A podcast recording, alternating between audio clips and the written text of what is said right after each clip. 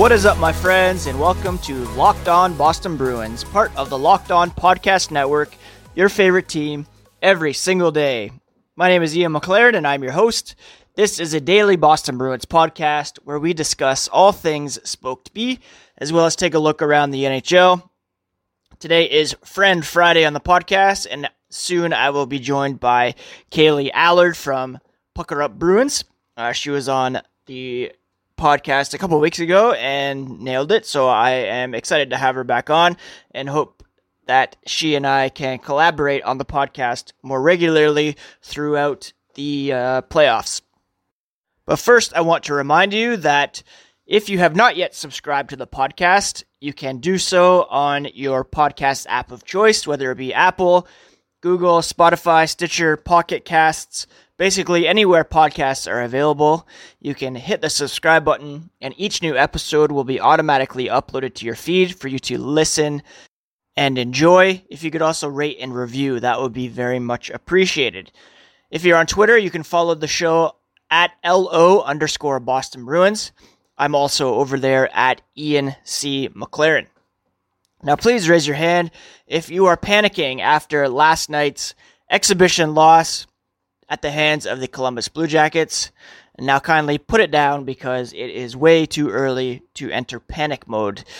Before I get to my chat with Kaylee, let's just talk for a moment about the what even was the final score 4-1 loss suffered by our Boston Bruins again at the hands of the Columbus Blue Jackets, who, let's be honest, have a lot more to prove as the NHL gets back to game mode.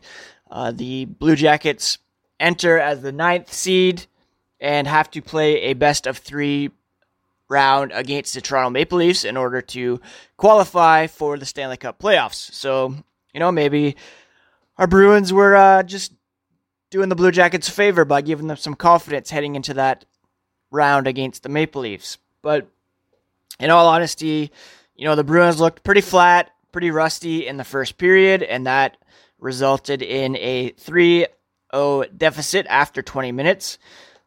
The Blue Jackets scored two goals in about, what, uh, 18 seconds with under two minutes remaining in the period. And that was pretty much it for the Bruins. Although the second and third periods, they did look uh, much better. They uh, actually outshot the Blue Jackets in the third period, but came out on the bottom end of that stat overall 31 28 advantage for the Blue Jackets. Uh, the lone goal scorer for the Bruins was David Pastrnak, who looked very good in his first game in uh, about four months and with limited practice with the team after missing most of phase three uh, because of quarantine. Uh, the fourth goal, I should add, for the Blue Jackets was scored on an empty net. So uh, you can take that one with a bit of a grain of salt. Overall, Tuukka Rask allowed three goals on 20 shots. Yaroslav Halak stopped all 10 shots that he faced. There's no real cause for alarm there for those of you who are prone to jump on Rask. Uh, you know, the whole team looked, again, pretty flat, pretty rusty in the first 20 minutes, uh, but then looked more like the Bruins that we're used to over uh, the final 40 minutes and, and certainly in the third period as well. Now, if you're looking at who stood out for the Bruins, Jack Studnicka certainly looked pretty good on the second line alongside Jake DeBrusk and David Krejci. He recorded 13 minutes and 40 seconds of ice time, including a minute 42 on the power play, and had three shots on goal. Karson Kuhlman is also vying for some playing time on that right side, and he saw uh, just over 12 minutes and recorded three shots, skating with Anders Bjork and Charlie Coyle. Pastrnak led the way for the Bruins with four shots on goal. In terms of ice time, Charlie McAvoy and Torey Krug led the way for the Bruins, just under uh, 20 minutes of ice time. Having that extra defenseman on the ice certainly alleviated, not on the ice, but on the bench, alleviated, uh, you know, the pressure to play a huge amount of minutes off the top. John Moore was the seventh defenseman, and he saw uh, just over 14 minutes of ice time. Took an unfortunate penalty at the 13 18 mark um, that the Bruins were able to kill off, but, uh, you know, didn't look that great overall. Um, you know, it looked like Kuhlman was the 13th forward in, but like I said, he got some decent minutes on the third line, and uh, Joakim Nordstrom ended up getting the short end of the ice time stick, uh, coming in last among all Bruins with about eight and a half minutes. The fourth line minutes were kind of divided between Sean Kuraly, Par Chris Wagner, and Joakim Nordstrom. Now, again, Ondrej Kase remains absent from the Bruins, and this is all subject to change once he comes back. Uh, it remains to be seen whether, you know, Kuhlman would come out in lieu of Kase or if one of these fourth line guys would come out and, you know, you opt for some speed and skill on the fourth line. Joakim Nordstrom did uh, record, uh, let's see here. Yeah, the second most minutes among Bruins forwards in terms of uh, short-handed ice time. So he's still obviously a relied upon penalty killer for Bruce Cassidy. One area of concern is the fact that Brad Marchand had to leave the game early due to an apparent injury. Uh, we shouldn't expect too much in the way of updates. If there is an injury, all we're going to hear is that he's unfit to practice. Uh, Cam Neely here on Friday morning said he had no update. Marchand was up around 2 a.m. Uh, tweeting. Uh, there was an article from Joe Haggerty of NBCSN that was quote tweeted by at Dumb Sports One. The quote from Hags was the Bruins straight up weren't ready to play out the starting gate against the Blue Jackets team that was playing at a higher intensity. And to that, Marchand responded with a frown emoji in the form of just a colon and a bracket, not the actual emoji. So he was up at around 2 a.m. at least. And uh, for my part, I'm not too worried about it until the games actually begin to matter, which is Sunday against the Flyers with the round robin, and then ultimately uh, next week when the playoffs actually begin. And that's the same philosophy I'm taking in terms of judging Boston's effort last night. It was their first game in months. Um, the Blue Jackets, yeah, granted, they are forced to come out with a bit more intensity because their games will matter right off the bat when they begin their series against the Maple Leafs. Uh, they have much more to prove and play for right away. Um, and for the Bruins, it's just kind of a feeling out process, getting used to each other. There are some new pieces in the lineup, Jack Studnicka, most notably.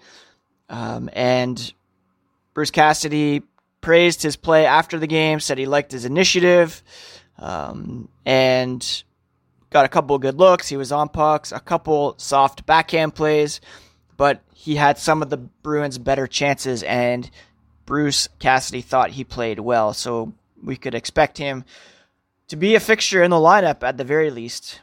Um, he admitted as well, this is Cassidy, that Columbus had more urgency out of the gate. They're getting ready for elimination games. Their mindset is different than the Bruins. And um, we can't fault Rask, I don't think, for the way the game started. And um, again, Bruce Cassidy plans on using both goalies in the round robin. Uh, Rask likely to play Sunday against the Flyers. Cassidy said, We'll see how he feels coming out of that game and make a decision who goes against Tampa a few days later. Um, so, yeah, that's pretty much all there is to say about that exhibition game against the Blue Jackets. Thanks to those who jumped on my hot mic to watch me, uh, yeah, watch the game and provide a little fun commentary along the way. That's something I plan on doing um, more and more throughout the playoffs. So I'll check my Twitter for the details. Uh, but for now, let's get to my chat with Kaylee Allard. Again, she writes for Pucker Up Bruins. And uh, yeah, I'm excited to have her back on to talk about some Boston Bruins hockey and uh, just to catch up in general. So yeah, enjoy this chat. And Hope you all have a great weekend. We'll be back on Monday with a recap of Sunday's game. Hopefully, a win against the Philadelphia Flyers. No, I was gonna say I don't know if I'm thankful for hockey because of last night, but yeah. it could have been worse. Yeah, right. Yeah, yeah. I guess we we can start talking about that, and then since there won't be another one on the weekend, maybe just talk, we can talk about the Flyers game, and then maybe I haven't really done like predictions yet for the Eastern Conference qualifiers, so maybe we can do that. Okay. Too, just for fun, and then yeah. But yeah, how much did you? How much of the game did you watch last night? All of it. How about you? Right. Uh, you know what? I watched. Well, I watched the first period, and I did it. I started this like hot mic thing where it's me watching. I thought it was more like a Zoom call situation where people jump on and we all chat and stuff, but it's more of a just recording me watching the game and people can chat like on their computers and stuff. So I did that for the first period. So I didn't get to see too much of the game because I was like concentrating on getting that set up. But then I think I saw Pasta's goal, and then I checked out probably near the end of the second period, and then watched a show instead. Yeah, the first period was the worst. I I was honestly shocked. I was just sitting there in silence, like I don't get angry, I just get quiet. yeah. Like you know, some people are yelling at their TV and like swearing, and I just sit there and I'm like, okay, okay. Like, honestly, the second Tuukka let that Boone Jenner goal in, I was like, yeah. it set the momentum for the rest of the game because yeah. it took me a Tuukka, place to figure out how that one went in. That was yeah, it yeah, it was a weird one. It wasn't Tuukka's fault, despite what people say, yeah. but. It, it rarely is, but we won't. Don't get me started on that. yeah, yeah, yeah, yeah, definitely. Yeah, it was just weird. And I feel like Tuukka takes his job very seriously and he is a perfectionist. You know, he does get angry when things don't go his way. So I feel like whenever sure. he lets in a goal like that, he like it just gets in his head and he just there's yeah. like a point of no return, which I feel like is something he needs to work on. But I feel like that automatically set the momentum for the rest of the game. Yeah. I mean, overall, they looked pretty rusty as a group in the first period. Like the guys in front of him certainly didn't help that much. And I mean, I wasn't after right after the game. I was like, there's no reason to really get too worked up over it. I'm not going to make a lot of judgments just because it's their first game and forever.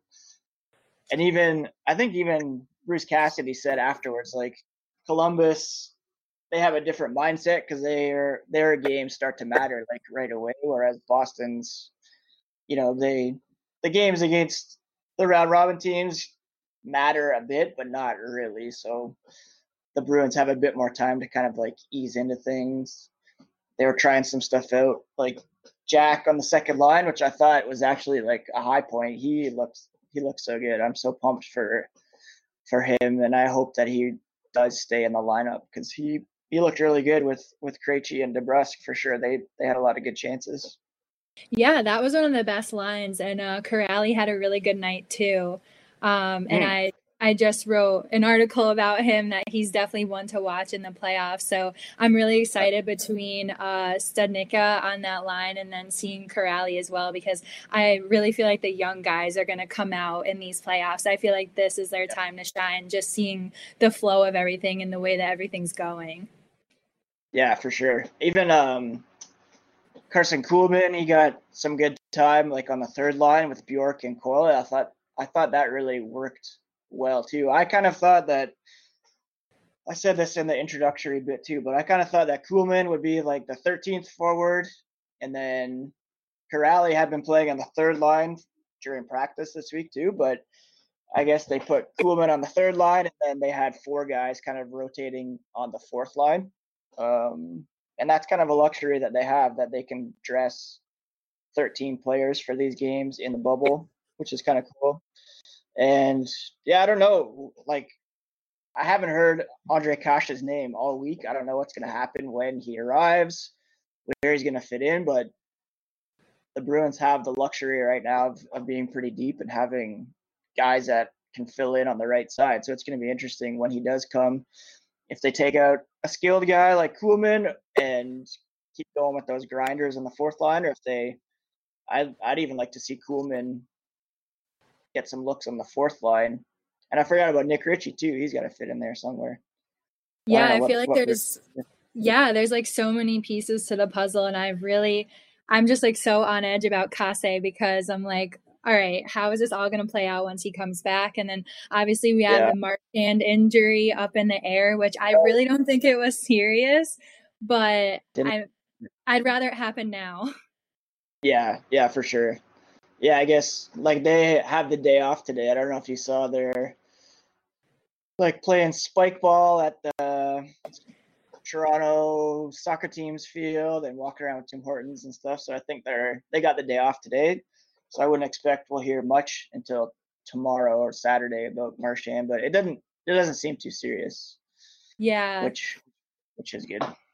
Yeah, um I said earlier no news is usually good news, so I'm hoping for the best, but that would be a huge loss. Um yeah if he, even if he missed one game i mean i we need everyone i this is our redemption yeah. tour so i i do not want any injuries he had that one play i think it was uh i can't remember when it was but he like coughed the puck up in the middle of the offensive zone and a blue jacket had like a clear look like uh, he kind of makes those plays here and here and there but that's kind of cons- frustrating and concerning but he just seems to have these brain farts every once in a while. Yeah, for sure. I don't want. I I have been having nightmares about that line change that he took in Game Seven last year. So every little mistake he makes, I'm like, ah, come on, be smarter than that, please. Yeah, or like when he uh completely missed the puck in the shootout earlier this year. yeah, yeah. At center ice. That was insane. Yeah, that was crazy. I, I joked about that when it happened, like, or I think that happened in like January, and then everything started to go crazy in the world pretty much right after. So I kind of joked that his missed shootout like threw the world off off track or something like that because it was just seemed like everything went to shit right after that. It was crazy. He turned the world upside down. the shot heard around the world, or the missed shot heard around the yeah, world. Yeah, seriously. So yeah, I'm not I'm not too worried about this game against the Blue Jackets. They do have a game Sunday against the Flyers, and that's kind of I don't know if we talked about this last time you were on, but the whole having to re-earn the first seed or playing these round robin games to see where they end up. Uh, do you think it matters that much where they end up, or do you think they should just get out there and get that top seed back?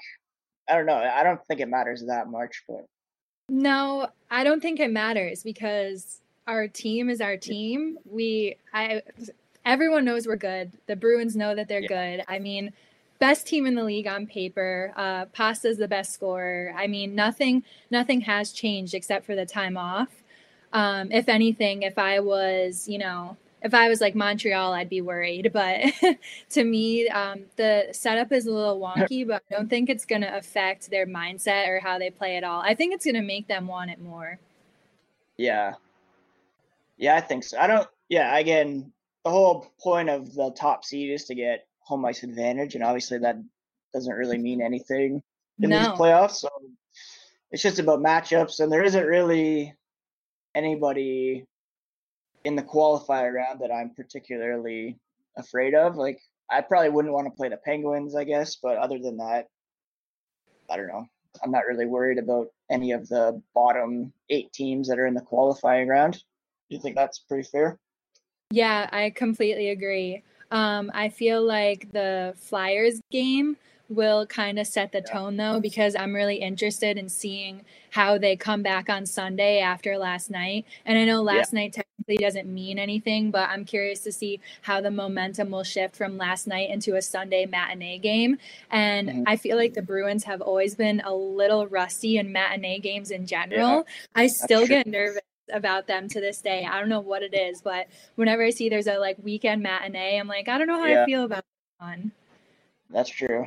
Although my favorite game, one of my favorite games this season was the Black Friday game against the Rangers, where uh, Pasta had that amazing play to set up Krejci in overtime.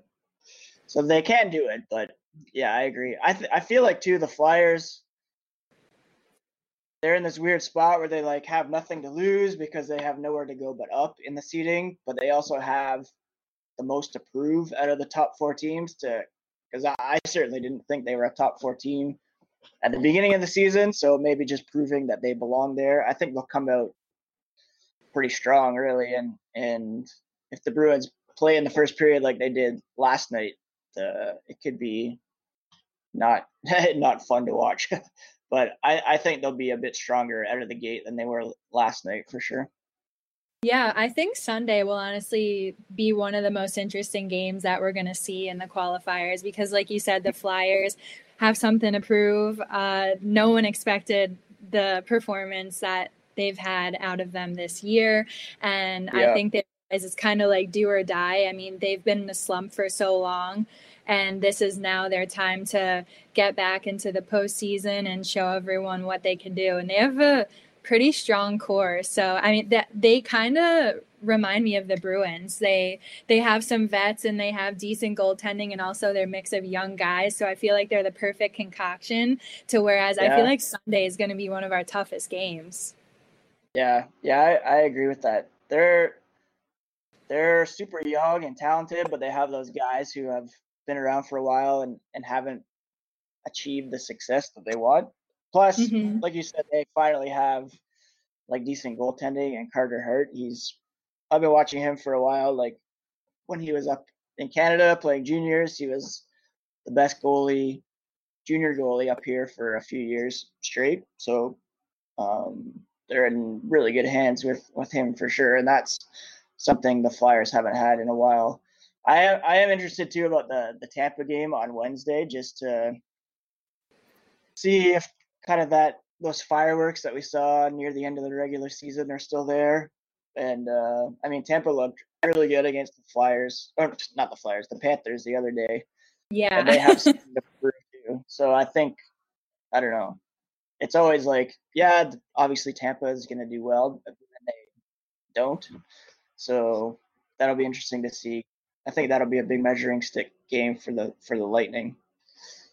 Yeah, absolutely, because they're also a team that seems to just about make it, but they never do, especially last yeah. year. Like who thought that they would have got yeah. swept last year? I mean, they're also hungry for redemption. So I feel like the coronavirus has gave us the perfect concoction of like really hungry teams and it's really just going to be yeah. the last standing because I feel like everyone's in desperation mode um, and everyone's had the same amount of time off. I almost feel like I at first didn't think it was fair, but I almost feel like this is the most fair playoffs ever because it's it's yeah. like every man for himself and the best guy wins. Yeah, yeah, yeah. You're right. And there's no yeah no home ice advantage. It's like no fans. Yeah. Uh, yeah, I think you're right. Like teams are healthy for the most part. So yeah, I think it's like playing in a neutral site on pretty equal ground. So yeah, I think you're right. It's it's, it's going to be pretty fun to watch. I think.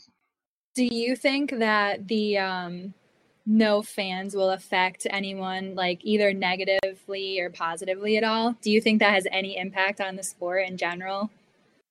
I was actually thinking about that the other day, and um, it reminded me like when I was in college, we had uh, we had an intramural hockey league. That was it was a pretty it was like a really small college.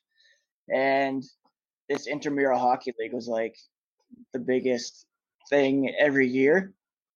And i just remember playing there's like nobody watching nobody cares. And for us playing it was like the most it was still the most serious thing in the world right? Like listen to music before the game to get pumped up and you just want to want to win. So even on like that small scale where it means absolutely nothing, um, for these guys, I think it's still.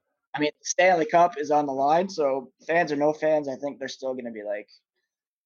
I mean, we've already seen like fights in these exhibition games and stuff, so I, I don't think it matters that much that there won't be fans. Um, it might. I think it'll make for more exciting games because with momentum, sometimes if the home crowd's really on a team or whatever, like you can have long stretches of play where the crowd like kind of carries it. But I think teams will maybe bounce back quicker from getting scored on.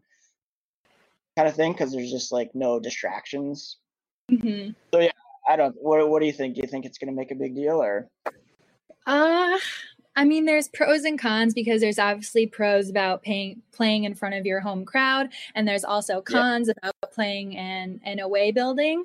Um, I feel like for the Bruins specifically, it won't affect them because I feel like the Bruins they always have these weird streaks where they either do really well at home or really well on the road. So as of right, Right. now, that's totally off my radar because I feel like our season has been pretty good overall and even keeled, whether it's a home or away game.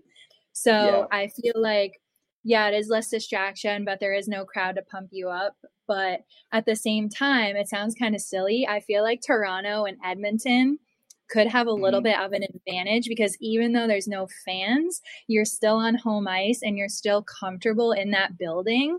So Right. I almost think that they're really going to have that home advantage, um, even though there's no fans. Because if the hub or if the bubble was TD Garden, I feel like the Bruins would be like, oh, you know, this Yeah. is awesome. This is home. We feel, you know, other people Yeah. are coming to our territory. So right Yeah. now, I feel like uh, Toronto and Edmonton have a little bit of an edge on everyone else because they have that familiar familiarity.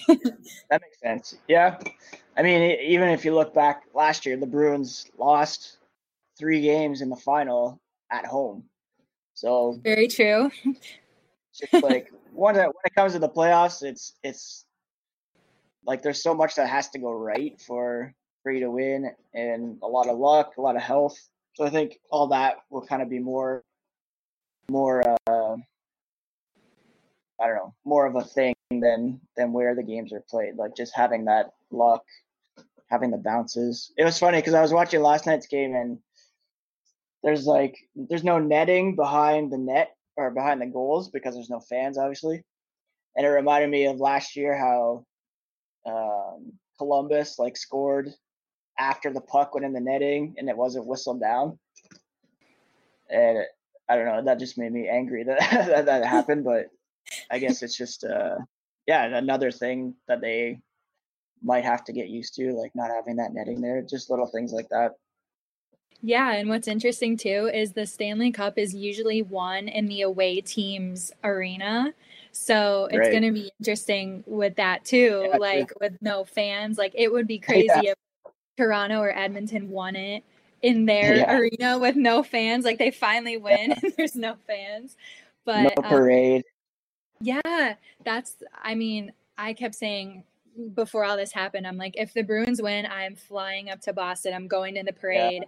I don't care. I'm making it happen. But it's going to be weird that that's non existent now, which is pretty sad. Yeah. So it, it feels like there's less to be accomplished. But I mean, a win is a win. So everyone just has to play like a regular Stanley Cup playoffs. Yeah, it would actually be insane if the Leafs won and weren't able to have a parade because everybody joked before the season about the Leafs like planning the parade, but and when the Raptors won last year, the parade was insane. There was like two million people, or no, maybe not that much, but like I think there was at least a million people downtown. The parade took like six hours because the people were so packed in. So I can only imagine what it would be like for the Leafs when if they finally win. But this year, I guess, yeah, it would just be I don't know what they would do, what the Yeah. winning team is gonna do. Toronto's been suffering for a while, so it would be just their luck if Toronto won and the fans couldn't even go. Yeah. I mean, you know, you know they're still going to pack the bars and everything, and they're still going to go Yeah. crazy. But they would be so upset if they couldn't get their parade.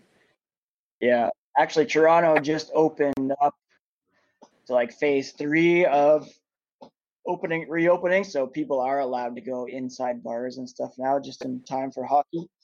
So hopefully that doesn't like cause a a bump in Toronto, anyways. Yeah, true. I Speaking of- guess time will tell. Yeah. Speaking of the Leafs, I haven't done like any predictions or anything yet on the podcast, so I thought maybe we could go real quick through the four playoff series in the East, the qualifying rounds, and just see who we think might win. So I guess we can start with the Leafs, Leafs and the Blue Jackets. What are you What are you thinking about that series? I'm gonna have to give it to the Blue Jackets. um. Yeah, I don't know. I the I mean, I know the Leafs have their star players and everything, but the Blue Jackets have been so consistent and I feel like they're that quiet team that you don't expect to just come up and bite you. Um right. and you know, the Leafs are notorious for I don't want to say choking, but never really being able to grasp um, what they want to do. And I mean, yeah. you, it's great that you have, you know, Auston Matthews and your top line, you know, but when that's all you have, you're really not going to get that far. Like, I feel like the Blue Jackets are uh, very well well rounded. I cannot talk today. I feel like the Blue Jackets are very well rounded and um, uh, especially what I saw last night. Um, their goaltending as well. They mm. were a pretty tough matchup for us. So I yeah. I say the Blue Jackets. Yeah, it's tough. I, I think the Blue Jackets they can certainly cause a real problems for the Maple Leafs. Just like they're so tenacious, and if the Leafs big guys aren't going, then maybe they'll have some problems. I th- I still think I don't know. I I guess I'll still go with the Leafs just because they have like such star talent that Columbus doesn't, and that should help them rise to the top. Um, but yeah, I think if anybody could beat them in the first round, it's uh it's the Blue Jackets just uh, because they have that such yeah aggressive forechecking and uh, a defensive style that could really knock those kind of guys off their game. I think I saw today that the team that wins the first game of a best of five wins a series like 87% of the time. So if Columbus can jump out and take that first game, then they'll be in a, a prime spot. But I still think it'll be, I think it'll be the Leafs, but maybe in five games. Yeah, I mean, it really can go either way. Like I say the Blue Jackets, but I don't feel strongly in that sense. I'm just like, oh, I feel like they could just squeak by the Leafs. Um, and you know, depending, you know, everyone thinks of Matthews and Marner, but it's like, who else do you really think is going to come forward? I mean, it it very likely could happen, but everyone just kind of looks at both of them and they're like, all right, bring us a cup. And I just don't think yeah. that's practical or in the cards for them right now. Right. But we'll see. And even Tavares, like he he's great, but he's never really done anything in the playoffs either. So I don't I don't really have much confidence in him like carrying a team to the cup or anything. Absolutely. I uh, felt like he stood out so much um, on the Islanders. And I'm sure yeah. Islander fans love to see that he's kind of fallen back a little bit with the Leafs because, yeah. like you said, what have you done? yeah, exactly. Uh, what's another series? I guess the Panthers Islanders. Probably the. I would say that was probably going to be the least watched of all the Eastern ones. Anyways, what do you think about that one? Yeah. Um, so I actually have a huge soft spot for the Panthers because I just lived in Florida for a few years and I went to like 10 of their games. Um, I'm not a Panthers fan, but it saddens me because they really are so underrated and i feel yeah. like they have such a great core of guys with between their veterans and the young guys and they obviously have Acciari who i've loved him on the bruins. I feel like he's definitely an up and comer i mean he already is reaching his full potential and he's really shining on, on the former bruins. Yeah exactly. So um, i'm still gonna have to pick the islanders though um, obviously, wow. yeah, I'm gonna have to pick the Islanders because Bobrovsky just can't live up to the hype. Uh, he can never get the job done, even in the regular season. Um, and like yeah. I said, it's never the goalie's fault, but some of the things that some of the goals he lets in are just inexcusable for the type of yeah. contract he has and the type of experience he has. So yeah. I feel like again, this one is pretty even. Um, but goaltending wise, it's going to be up to Bobrovsky, and I don't think he's up to the task. yeah, I mean, it's hard to argue against that based on how he's played this year. I I've said all season long that if he gave them even like average goaltending, they would they would have been they could have been a top three team. Like you know, like they they've had a lot of opportunities this season to like even pass Toronto in the standings. They could have been a third place team, I think, if if he had played even close to what he's being paid for and what he's capable of. So I think you're right. I think he's a big X factor. Um, and I I think I am gonna go with the Panthers just for that reason, but also because I think yeah, right. They are very talented. Like uh, they got some young players. They have like Barkov and Huberdeau, who are probably the most underrated like top duo in the NHL forward wise. Um, so I think yeah, I don't really love the the Islanders to be honest. Their their success the last couple years is it's kind of built on a house of cards, I think, and they're not as good as as their record. I don't think Barry Trotz has a lot to do with that, and their goaltending, I don't love it either with Varlamov and Greiss. So mm-hmm. I think the mm-hmm. Panthers, I think the Panthers pull it out, but I think that one could go five games as well. Yeah, they're uh, both the series we just talked about are pretty even keeled. It's just up to those key players to come through and kind of make that difference. But I'm really surprised yeah. that we disagree so far. yeah, seriously. Well, this one we probably would agree on is uh, Montreal and Pittsburgh. The uh, yeah. fifth place team against the 12th place team. Montreal. Are they the 20? Either Montreal and Chicago is like the lowest ranked of all the teams that are yeah. in the bubbles. A lot of people are saying, well, maybe Carey Price can steal it for the Canadiens, but I, I just don't see that. Don't see it happening. What are your thoughts on this one? Uh, yeah, same. I'm gonna have to go with Pittsburgh. Um, definitely. Uh, the Canadiens shouldn't even be in the playoffs. We all know that. yeah. It doesn't mean that they won't win, but they're I honestly couldn't even tell you one guy on the Canadiens that stands out to me. Uh, yeah. Even Carey Price, uh, he's never been very consistent. Um, never, never done much for the team. Uh, never got them mm-hmm. past the first round um, since 2011.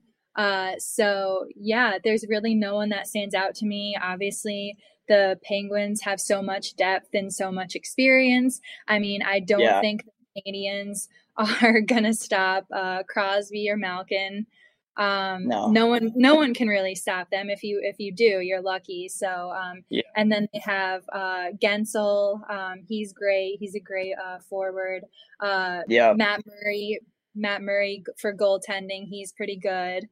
Uh, yeah yeah, I mean they, they the Penguins have all their stars as per usual, uh, solid goaltending as well, and I don't think the Canadiens are uh, even close to that. So we'll yeah, see. I would agree. I agree. I, I don't think the maybe the Canadiens will win a game or two, but well, maybe not even two. A game. I think they. Um, I mean, Carey Price and Shea Weber. I think they're yeah, obviously excellent players, but um, I don't think there's enough like around them to.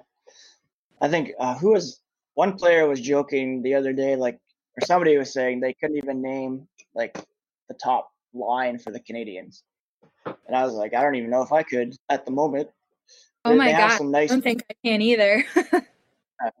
they have some good like pieces that I like, like younger guys like Suzuki and stuff like that. But I, yeah, I, I just don't think uh, they should even be here. Really, I, I think the Penguins will will deal with them pretty handily. Yeah, the um, only uh, yeah. Canadiens players that really stand out to me are like some of the veterans, like uh, Shea Weber yeah. defense yeah, and Tatar, um, and then obviously Carey Price. But he's never even been an elite goaltender, in my opinion. So I would be absolutely shocked if they won more than two games. Yeah, yeah, yeah, yeah, for sure. Um, Phillip Danault is a pretty underrated center for them too, but yeah, he's not on the level of like a Crosby or Malkin. Or... There we go. We agree on one so far, one out of two. Uh, and then the last one, I think this will be the best series of them all: the Rangers and the Hurricanes. Unfortunately, it doesn't look like Dougie Hamilton's going to play the first game at least, but I still think it'll be a really good series. Um, who do you think is going to come out on top in this one? Oh man, this one's really hard for me. uh, I don't know. I I'm gonna go out on a total limb and say the Rangers.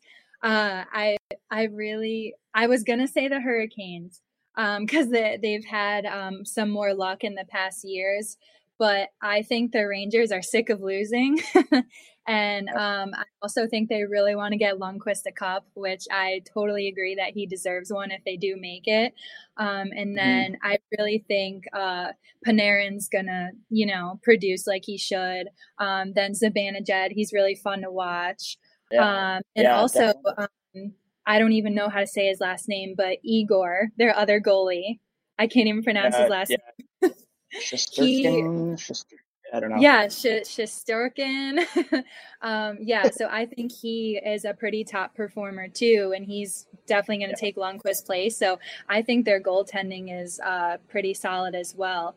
Um, uh, the Hurricanes, I mean, I don't know. They have Aho. Uh, they have Justin Williams, who's obviously a, good veteran. Uh, they got Trocheck yeah. from Panthers earlier this year. Oh, yeah. um, and then uh, Mrazek is a great goaltender. Um, I mean, this one is super even for me too, but I think the Rangers are going to pull it off. I, I just have a feeling, and I feel like they really want to get a cup to their fans. Um, and I think they're hungry for it. I'm actually with you on this one too. I think the Rangers. I think the Rangers could be a team that surprises and goes really far. Um, like you said, they have not only Lundqvist and Shesterkin, is that what we're agreeing on? Uh, but also they have like three starting level goalies with Georgiev in there as well. Panarin's MVP candidate, and yeah, Zibanejad is like he was on fire before the. I think he had like a five goal game right before the the pause. Um, I just think they're if they don't win or not win this year, but if they don't go far this year, I think they are going to be like a powerhouse in the in the Eastern Conference for a while. They're so young. Uh, they kept Chris Kreider, which was a big deal. We all remember the Bruins. Um, there was a lot of mm-hmm. rumors that he could go to the Bruins, but they kept him and re-signed him, and I think he he kind of typifies their team with like he's got so much skill and can score, but he's also uh, kind of got some Brad Marchand in him too, like a little rat radishness in him, if, if that's a word. Like mix things up. So I think, yeah, I think they're. I could see them not only beating the Hurricanes, but also beating whoever they play in first and second round. I could see them going off for. They're they're like a they're a team that I would not want the Bruins to be matched up with in the in the next round for sure. Yeah, I agree because the Hurricanes, uh, the Hurricanes and Rangers are pretty even um, based on their rosters and the guys that they've had. Yeah. But I still feel like the Hurricanes are in the process of rebuilding and trying to get that dream team that they want. Um, not right, that they've right. been bad; they've definitely been impressive in the most recent years.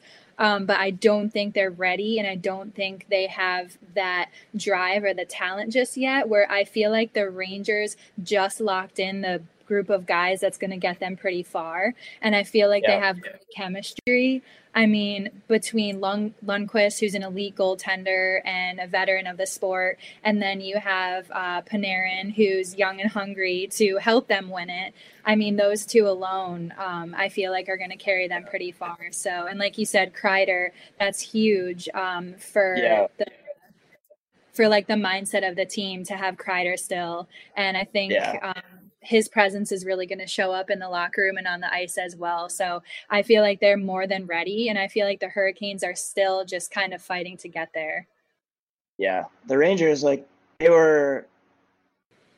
They were like pushing for a legit playoff spot before the before the break, so I think they're, um, yeah, I think they're well positioned to to. Not, I mean, I guess it would surprise some people, but uh, I think they they could go pretty far.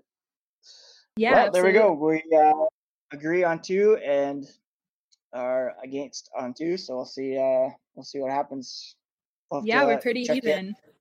Yeah, for sure. We'll have to do it again before the the next round to see how uh, see how we did there. Yeah, can't wait. Uh, I guess that's enough hockey talk for now. We can kind of check in on. Uh, last time we chatted, we discovered that we have a lot of TV shows in common that we like. What have you been watching lately? Anything? Uh, have you had time to watch anything or?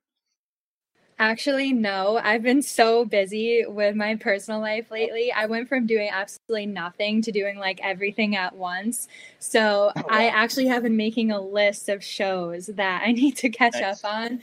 I don't know Yeah. if you've watched, uh, have you watched Last Chance U? Uh, yeah, I'm I'm watching that right now. Actually, the new season. Oh, okay. Yeah, because that's what I'm about to start watching because oh, I've seen every season nice. and it's so Yeah. addicting. I love I seeing um all those like players and seeing like seeing those coaches turn them into like something big and seeing if they're up to the task of like revamping these high school or not high school it's uh what do you call it whatever you call those college? schools yeah Yeah. yeah. I couldn't yeah. think of the word. So yeah, I, I'm definitely gonna be watching that probably this weekend. Nice. It's um, it's so weird because football, out of all the like major sports, is probably my least favorite to watch, like week in and week out. But when it comes to like football shows or documentaries, they're so they're always so good. And yeah, I loved the first, I guess, four seasons of Last Chance U, and this one so far, I think I've watched three episodes, and it's so good so far. Still. yeah, I Um, can't wait this one- for this one. it's a bit different because this one is um, set in like a city. The other ones were like out in the country in the south. This one's like a school in Oakland, so it's it's pretty cool because the yeah, just different dynamics of like living in a city and how trying to go to school in a city that's like so expensive and the, the school doesn't have dorms, so that adds a whole new layer to it as well. So it's Oh, really good wow. so far. And the coach is very likable too, unlike the other two. This guy is really I like him a lot. Oh my gosh, yes, the last the um coach on the last season was it Coach Brown? Yeah. Oh Yeah, yeah, yeah. God.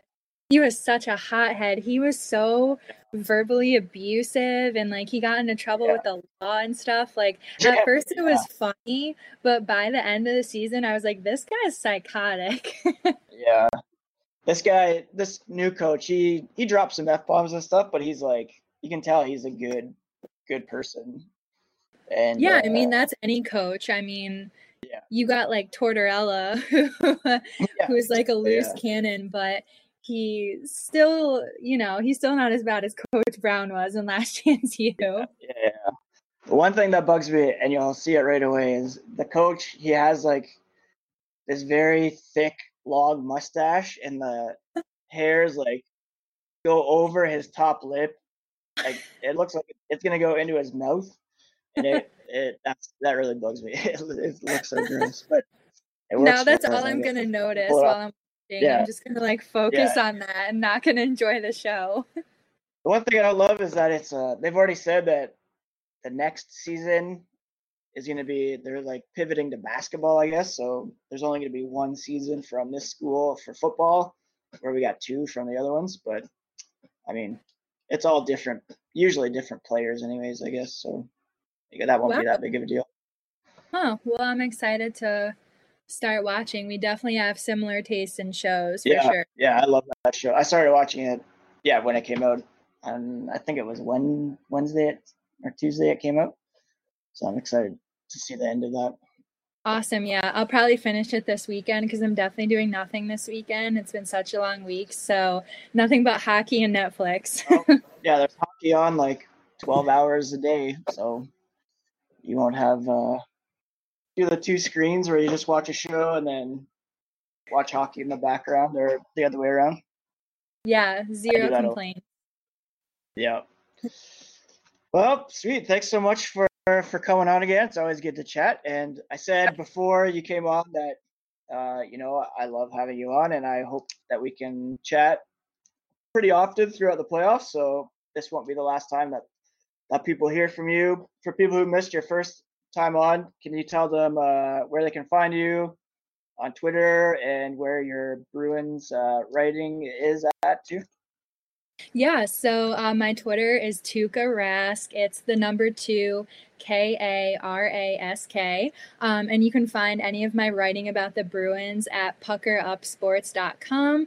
Um, I'm fairly new, but I have four articles out right now, so you can check those out. And like I said, my most recent one was about Sean Kuraly. So that's a good one for all you Bruins fans because he's definitely one to keep an eye on. He's an up and comer, yeah. and he's really exciting to watch.